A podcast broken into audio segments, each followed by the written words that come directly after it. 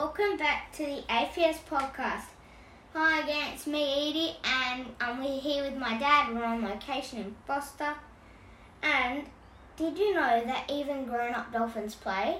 And the answer to the quiz Ah, Is yes, I'm correct. looking forward. Dolphins actually do have unique clicks and whistles as their names. And next week we'll have a special theme that will be announced at the end of this episode. Sounds good. So our fun fact or the answer for the last week's or last time's quiz was dolphins do have unique uh, clicks and whistles. That's interesting. Yeah. And now for the endangered animal from the endangered animals list. It is actually my, one of my favourite animals, the black-footed ferret. So, despite their growing numbers, the black-footed ferret is threatened primarily due to the shrinking, shrinking numbers of their main prey, prairie dogs. Huh. Which is weird because prairie dogs are a bit bigger than ferrets. I reckon. Due to hab- due to habitat loss and the prairie dog plague, never even knew that was a thing by the way. Yeah. The ferret's main source of food is dwindling. There's only 300 left in the wild, and that is the reason why one of them was cloned um, a while ago in America. Wow. There's only 300 left of the black-footed ferret. Yeah, that's why one of them was cloned in America, and I forgot her name, Mhm. but her mother died 30 years ago Oh wow, because she was cloned. that's unbelievable. The first animal to ever be cloned was a sheep. I forgot its name. Dolly, I think it was. Dolly, yeah, Dolly. Not the singer, the sheep. And for five tips on spotting pollution. One, pollution is a type of rubbish. Two, chip packets floating around or just rubbish that isn't in a bin. Three, smoking. It pollutes your body and the earth. Putting rubbish in the wrong bin. Why would anyone ever? And rubbish in water, such as the ocean. yeah, you don't want that. And which is why at school when I was in kindergarten, when um it was lunch, the teacher said, "Who wants to save a dolphin?"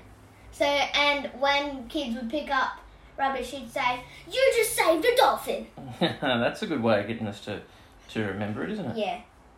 And now for the Aussie animal, it is the most dangerous animal or snake in the whole entire world. The inland taipan. Dun dun dun! also known as the fierce Fierce snake. Yes. So, the inland taipan is classified as the most venomous snake on the planet. Each bite delivers an amount of venom that can kill 100 adult men or 250,000 mice. Inland taipan is also known as the fierce snake. Because of its potent venom, it is not aggressive by nature. Probably because where it like feels like it's been like touched or like people might be walking near it and you don't know. Yeah, yeah, that's right. And and it's uh, it doesn't get, you know, people don't come across it very often because of where it lives. It lives inland, obviously. So uh, it's uh, not very often has people even seen have people even seen the uh, fierce snake. We saw one though, didn't we? Where did we see that? Remember? No. At the reptile park. Oh yeah, the reptile park. Yeah, that was pretty cool. Yeah, I got to hold a giant snake there too. That's right. That was a good day. A very good It day. was. So, Edie, uh, this has been a nice uh, podcast so far. We've had a little bit of a break, haven't we? But it's nice that we can uh, do our podcast again and uh, here and uh, chatting about a few different things. And it's good to uh, remember the importance of uh, uh, you know, the way that we dispose of our, our waste. It's good to remember the different types of animals that are endangered and, and what we can do about it. But I've been interested you know, for you, Edie, you've always been someone who loves animals, hmm and you've often looked at different ones in that field. Some of those conservationists um, that um, you know you that have encouraged you and you've thought about them uh, and the way that they look after animals. So I thought I'd just ask you a few questions to finish off our podcast today. Is that okay? Mm-hmm. So, when it comes to those who are in that field, you know, those conservationists, those sort of wildlife uh, warriors, as they've come, come to be called, who uh, who inspires you out of those ones? Well, almost everyone, like the Irwins, the Kratt brothers, Yeah. like Chris and I forgot the other one's name. Yeah. Martin, yeah, Chris and Martin Kratt from the TV show, Mm. and Jane Goodall. She lived with chimps for a while. Yeah. I just always loved them. Yeah. What about um, Steve Backshall? Yes, and Steve Baxter, I met him at a show a few years ago in like 2018 or 2017. And this is one of the weirdest questions ever, because Cambodia was my favourite place. Mm. I asked, Can you take me to Cambodia? And he said, When you're a bit older. And I got a picture with him and a shirt that, I, that actually still fits. Amazing. So you and some friends at school Yep. started something, didn't you? hmm Uh, what was it called? What's it called? The APS, just like this podcast, Just Animal like- Protection Service. So how did that come about? How did that start? Well, when in year one we all kind of liked animals and we just made a base out of sticks on a tree.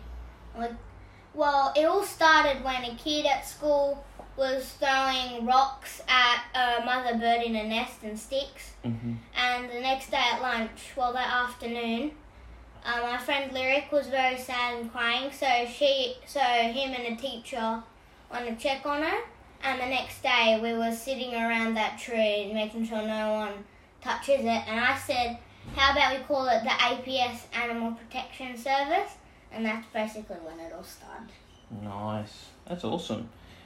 Um, what about this Go Green initiative? What's this Let's Go Green thing?